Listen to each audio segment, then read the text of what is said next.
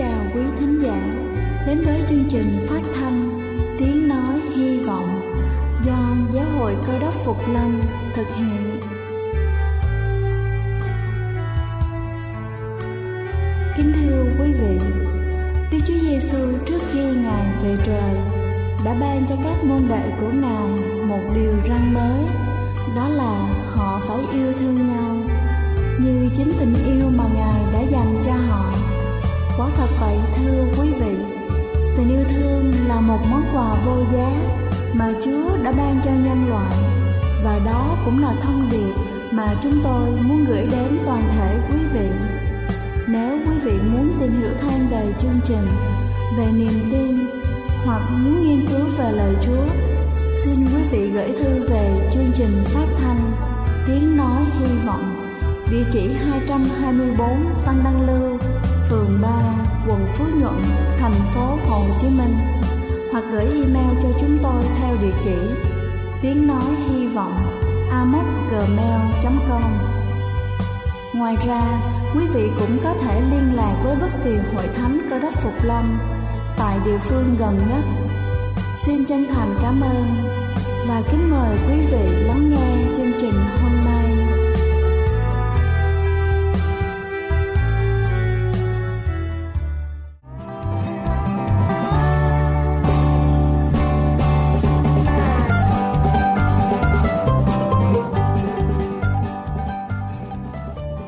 Xin thân ái kính chào quý vị thính giả đang lắng nghe chương trình phát thanh Tiếng Nói Hy Vọng. Cầu xin Chúa luôn ở cùng và ban phước thật nhiều cho mỗi chúng ta. Kính thưa quý vị, giấc mơ là một trong những trải nghiệm thú vị và bí ẩn trong cuộc sống của mọi chúng ta. Nhưng chúng ta đã biết những gì về giấc mơ. Sau đây là một số sự thật thú vị mà có thể bạn chưa biết. Thứ nhất, bạn quên 90% giấc mơ của mình sau khi thức dậy. Theo thống kê, trong vòng 5 phút sau khi thức dậy, bạn quên đi 50% giấc mơ của mình nếu có. Và sau 10 phút, bạn quên đi đến 90% những tình tiết trong giấc mơ ấy. Thứ hai, người mù cũng có những giấc mơ. Ngay cả những người mù từ khi chào đời, họ không hề được tận mắt nhìn thấy những hình ảnh xung quanh cũng có thể có những giấc mơ sống động dù họ không thể nhìn thấy, nhưng dẫu sao, thị lực cũng chỉ là một trong số cảm giác của con người trong quá trình sống. Các giác quan khác như thính giác khứu giác, xúc giác vẫn giúp họ phần nào mường tượng về thế giới xung quanh. Họ có thể tái lập hình ảnh thế giới xung quanh trong trí tưởng tượng của mình và do đó trong giấc mơ, những hình ảnh có thể kết cấu theo nhiều cách khác nhau, tạo nên giấc mơ. Thứ ba, phụ nữ và đàn ông mơ khác nhau. Tất cả mọi người đều có những giấc mơ, nhưng đàn ông và phụ nữ có xu hướng mơ khác nhau. Đàn ông thường có xu hướng mơ nhiều hơn về những người đàn ông khác, trong khi phụ nữ thường có xu hướng mơ về cả đàn ông và phụ nữ. Thứ tư chúng ta chỉ mơ những gì chúng ta biết. Chúng ta có thể mơ về bất cứ điều gì, từ những thứ thân thuộc, bình thường, đến những thứ kỳ quặc, kinh dị. Nhưng bạn có biết, chúng ta chỉ thực sự mơ những gì chúng ta được trải nghiệm, tức là đã từng thấy, đã từng nghe, đã từng được cảm nhận trong giấc mơ. Bạn có thể thấy một bà tiên hiền hậu mà bạn chưa từng gặp. Nhưng không tâm trí bạn không tự vẽ ra những khuôn mặt. Đó là những khuôn mặt thực của những con người thực mà bạn từng thấy trong cuộc sống mà có thể bạn không biết hoặc không nhớ. Chúng ta trong cuộc đời của mình đã nhìn thấy hàng nghìn khuôn mặt và đó là một nguồn dữ liệu phong phú cho những giấc mơ thứ năm.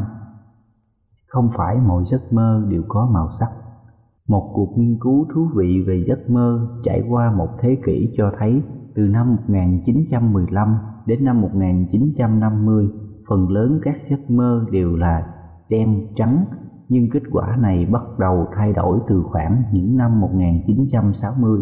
Ngày nay chỉ khoảng 4,4% giấc mơ của những người dưới 25 tuổi là đen trắng.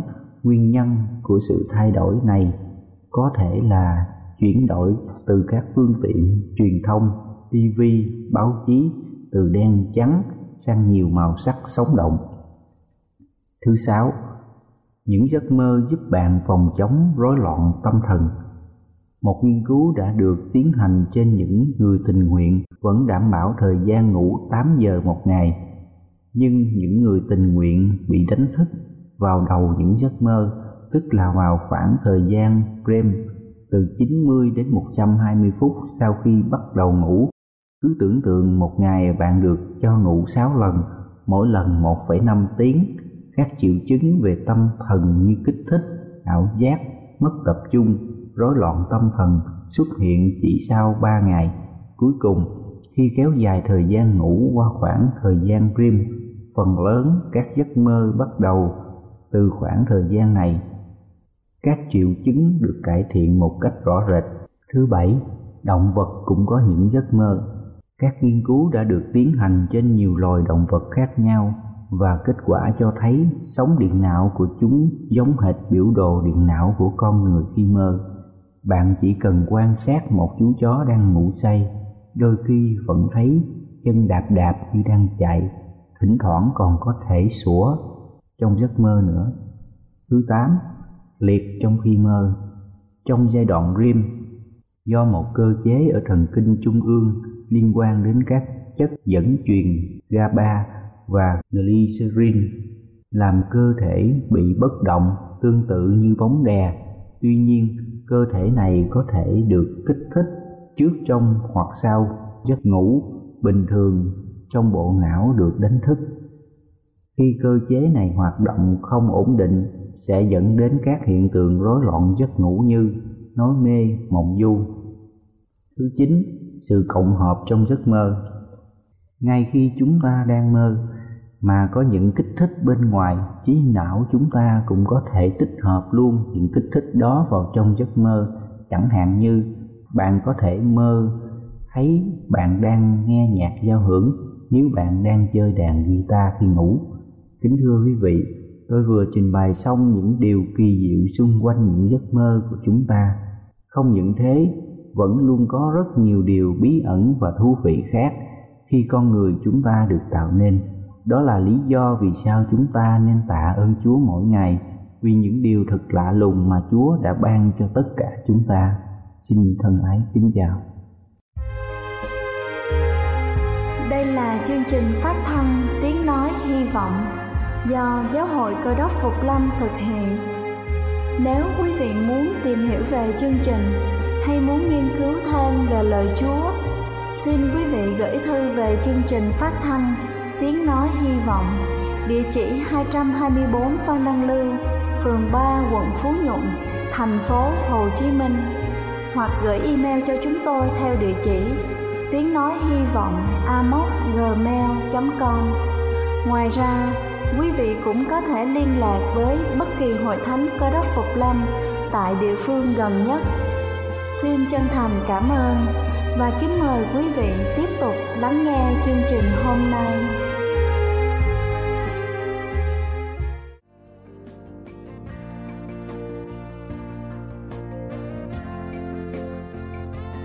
Kính thưa quý vị, và giờ này trước khi chúng ta đến với phần sứ điệp ngày hôm nay với chủ đề Chúng ta đang nghĩ gì? Xin kính mời quý vị cùng lắng lòng để lắng nghe bản thánh nhạc tôn vinh Getse Mane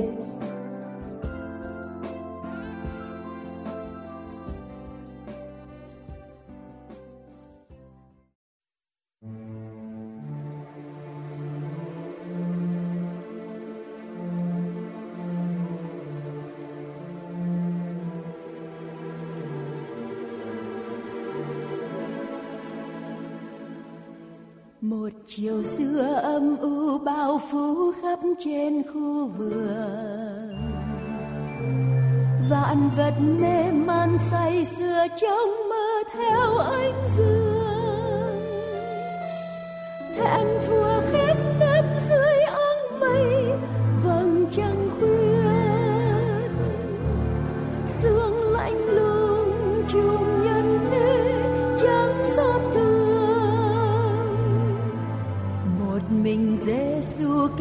thương khẩn thiết trong đêm trường.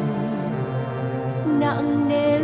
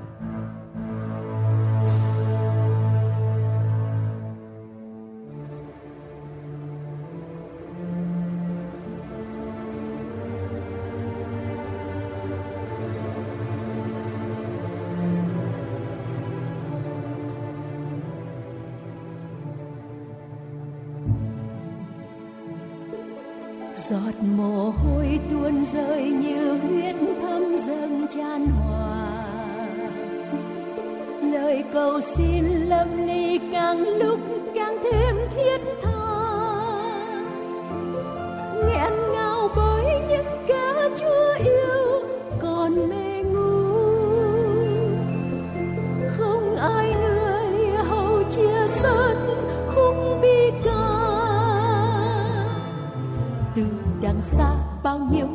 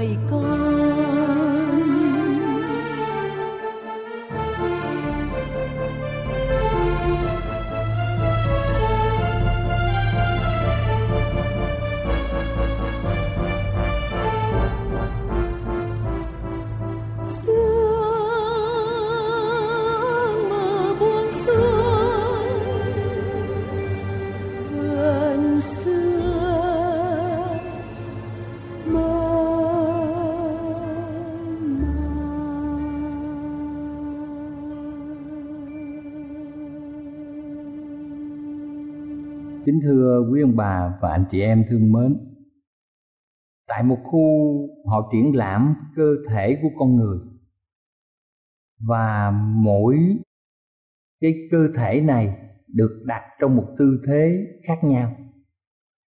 Người ta chú ý đến cơ thể một con người đang ngồi đánh cờ. Đây không phải là người chơi cờ bình thường, Mà cái thân thể này với đôi mắt, nhìn vào bàn cờ, rồi tính nước đi cờ kế tiếp. Và như tất cả những nơi trưng bày cơ thể con người thật được giải phẫu, da người này không có. Và mọi người đến xem, thấy được những cơ bắp, gân, các dây chằng và phần da lưng cũng bị lột để phô ra cơ bắp từ trên xuống dưới người ta thấy các sợi dây thần kinh ở cột sống. Còn hộp sọ thì được tháo ra cho mọi người thấy bộ não ở bên trong. Từ phía trên đầu bộ não, nhô ra phía trên trán.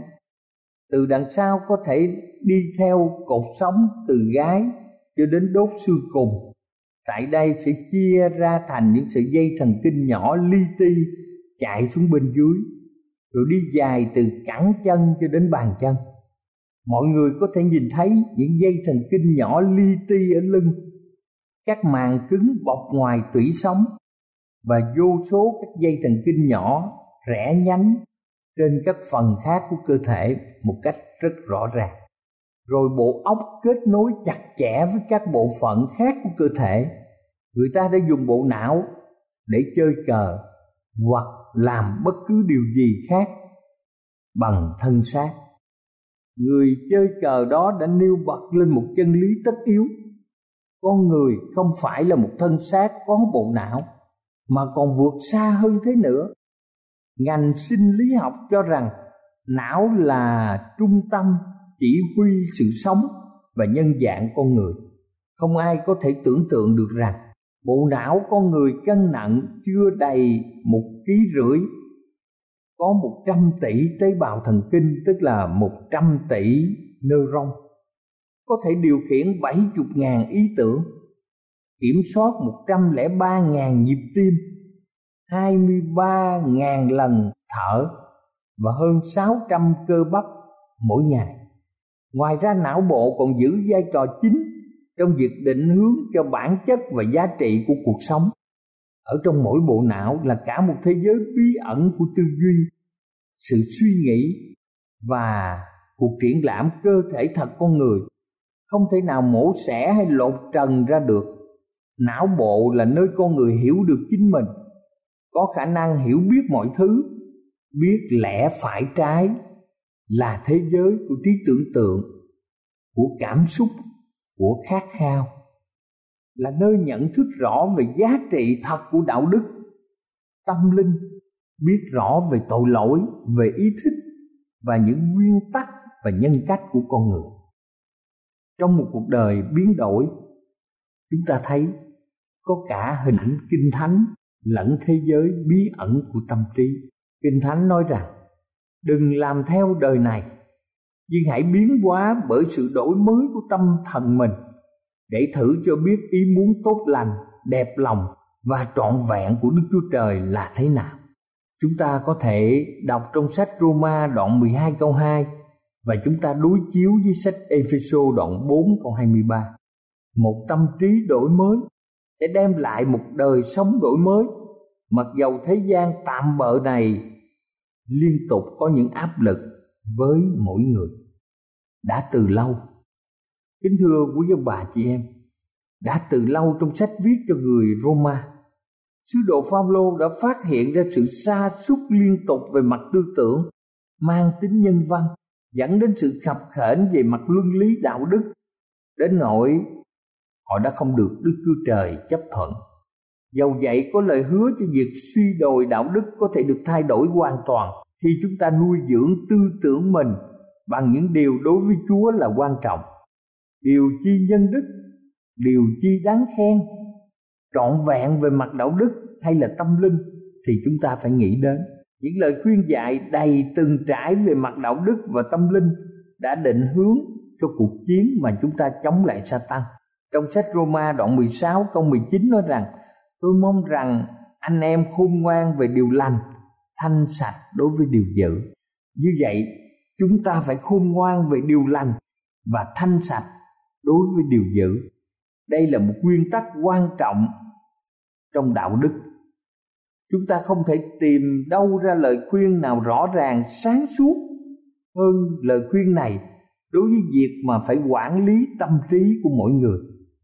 Khi chúng ta nghĩ đến việc làm thế nào để phục hưng, làm thế nào để biến đổi trong tâm hồn của chúng ta, thì lúc ấy tư tưởng trong lòng chúng ta đạt đến những điểm chuẩn quan trọng kính thưa quý ông bà chị em, chúng ta biết rằng retina display là công nghệ màn hình siêu nét của hãng apple, được sử dụng cho màn hình tinh thể lỏng hãng Apple của Hoa Kỳ khẳng định sản phẩm này có độ phân giải đủ để cho mắt thường chúng ta không thể thấy được ảnh bị mờ, tức là bị vỡ hạt, ở một khoảng cách nhất định.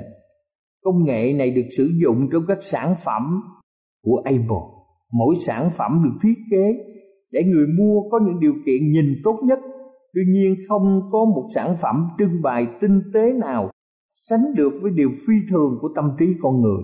Nghe, nhìn, tưởng tượng, cảm nhận hay bày tỏ xác thực về một sự việc lướt ngang qua ý thức của chúng ta. Một màn hình siêu nét thật sự thì chiếu thẳng vào giữa hai lỗ tai chúng ta. Hàng loạt những suy nghĩ và cảm giác được trí óc ghi chép và chất chồng lại hàng tỷ sự kiện lên trên hàng tỷ sự kiện khác. Tiếng thầm thì với chúng ta cách đây 30 năm. Từ cái yêu, cái ghét, từ ngày còn thơ ấu, những điều ham thích chưa từng trải qua nhưng luôn luôn mơ tưởng đến. Cảm giác ép chặt ngón tay trên một sợi dây, một dành môi uống công, một ngọn đồi, một bài giảng phương trình, mùi hương thơm của hoa đồng cỏ nội, các phim ảnh mà một người đã xem qua các bài thánh ca họ đã hát tất cả đều còn đó trong tâm trí. Đây là một thư viện sống. Kính thưa quý ông bà và anh chị em thương mến điều đáng nói ở đây là tất cả những gì con người đặt vào tâm trí sẽ hình thành nên con người chúng ta hôm nay và tương lai. Chúng ta không hiểu hết làm thế nào. Cái thư viện sống động và rộng lớn là bộ não chúng ta có thể biến thành cách mà chúng ta ăn ở hàng ngày của mình. Nhưng chúng ta biết rõ ràng, khi năm tháng trôi qua, càng ngày chúng ta càng trở thành những tù nhân của thư viện này. Khi những hình ảnh, những kinh nghiệm và ý tưởng được lưu lại trong tâm trí chúng ta thì không có nút nào có thể xóa được với một lý do chính đáng, lời cảnh báo của Phaolô thật sinh động trong sách Roma đoạn 12 câu 2 phần A, đừng làm theo đời này, nhưng hãy biến hóa bởi sự đổi mới của tâm thần mình Sứ đồ đã nhắc nhở rằng có một quyền lực đang xâm nhập vào tâm trí, nhằm khuôn đúc chúng ta, là mối đe dọa cho những suy nghĩ, bản tánh và tư cách đạo đức của chúng ta.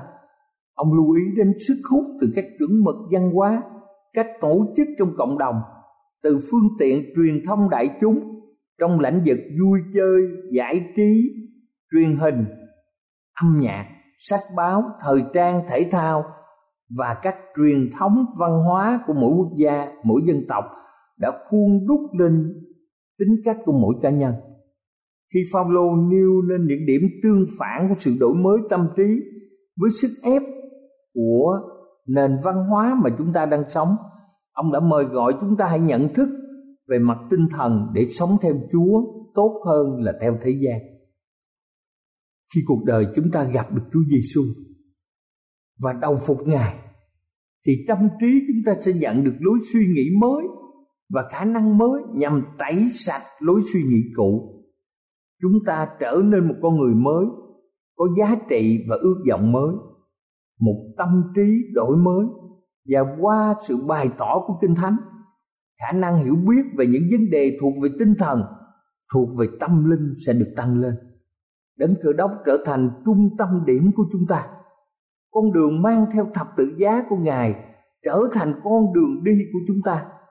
Vì Chúa Giêsu nuôi dưỡng một đời sống đạo đức trong sạch, lấp đầy tâm trí Ngài bằng lời Kinh Thánh, luôn tìm kiếm những điều thánh khiết, làm đẹp lòng cha Ngài và nâng cao đạo đức của người khác, nên chúng ta sẽ làm như vậy.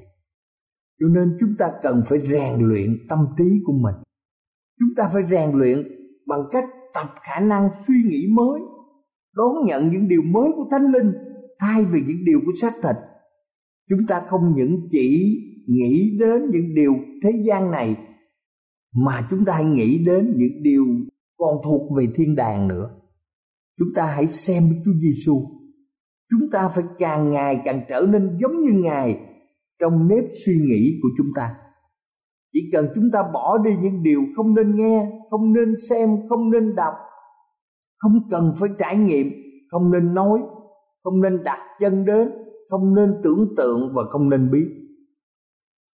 Tư tưởng của chúng ta phải hạn chế, phải rút khỏi những điều đâm rễ trong tâm trí những điều khiến chúng ta trầm mặc là những điều chỉ làm cho linh hồn chúng ta vẫn đục và trở nên yếu đuối Chúng ta làm được những điều này nhờ luôn luôn chú tâm vào Đức Chúa Giêsu. Chúng ta phải thường xuyên đổi mới bằng cách bày tỏ trong cách sống, ý muốn và tư tưởng của Đức Chúa Trời tìm thấy ở trong Kinh Thánh. Ngoài việc rèn luyện tâm trí, chúng ta còn phải biết quản lý tâm trí nữa. Kính thưa quý ông bà chị em, vì không có nơi nào để chúng ta tránh khỏi những nếp văn hóa phổ biến hiện diện khắp nơi ở trên thế giới. Cho nên chúng ta được kêu gọi hãy quản lý tâm trí mình. Có điều khác biệt giữa những gì chúng ta nên chọn hoặc xem hoặc trải nghiệm với những gì do cuộc sống đưa đẩy đến với chúng ta. Đừng thích nghi theo những điều đó. Hãy để chúa biến đổi chúng ta thành một con người mới bằng cách thay đổi cách suy nghĩ của chúng ta. Chúng ta có thể xem ở nhà chúng ta trong Kinh Thánh sách Roma đoạn 12 câu 2 thay đổi cách suy nghĩ của tất cả chúng ta. Trong thời đại, ở đó mọi suy nghĩ hay tưởng tượng toàn là những điều xấu xa. Cho nên thời bấy giờ hê nóc thường làm mới lại tâm trí bằng sự hiện diện thánh khiết của đức chúa trời còn đối với Joseph trong những ngày sống tại Ai Cập dây quanh ông là những cảnh tượng đồi bại về đạo đức và với sự giàu có và nền văn hóa của một đất nước có nền văn minh cao nhất thời đó, nên sự vô đạo đức vẫn tồn tại. Nhưng ông đã không nghe, không thấy gì hết. Tư tưởng của ông không chấp nhận nán lại những đề tài bị cấm đoán ông đã không bị hòa tan như đường bị hòa tan ở trong nước. Chúng ta sẽ quản lý được tâm trí của mình. Khi sự nhạy cảm về đạo đức lẫn tác động tâm linh đều lớn mạnh. Kính thưa quý ông bà chị em, đây là điều rất là quan trọng. Mỗi người chúng ta phải quản lý được tâm trí của mình. Chúng ta hãy suy xét đời sống suy nghĩ của mình.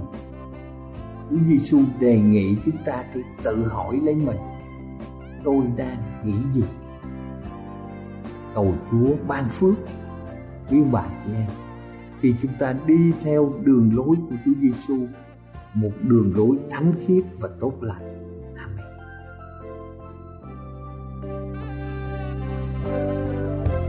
Amen.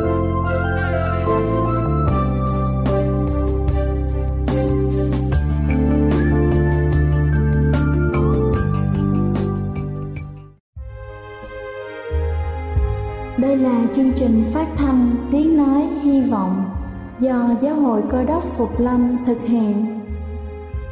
Nếu quý vị muốn tìm hiểu về chương trình hay muốn nghiên cứu thêm về lời Chúa, xin mời quý vị gửi thư về chương trình phát thanh Tiếng Nói Hy Vọng, địa chỉ 224 Văn Đăng Lưu, phường 3, quận Phú Nhuận, thành phố Hồ Chí Minh hoặc gửi email cho chúng tôi theo địa chỉ tiếng nói hy vọng amos@gmail.com Ngoài ra, quý vị cũng có thể liên lạc với bất kỳ hội thánh cơ đốc phục lâm tại địa phương gần nhất. Xin chân thành cảm ơn và hẹn gặp lại quý vị trong chương trình lần sau.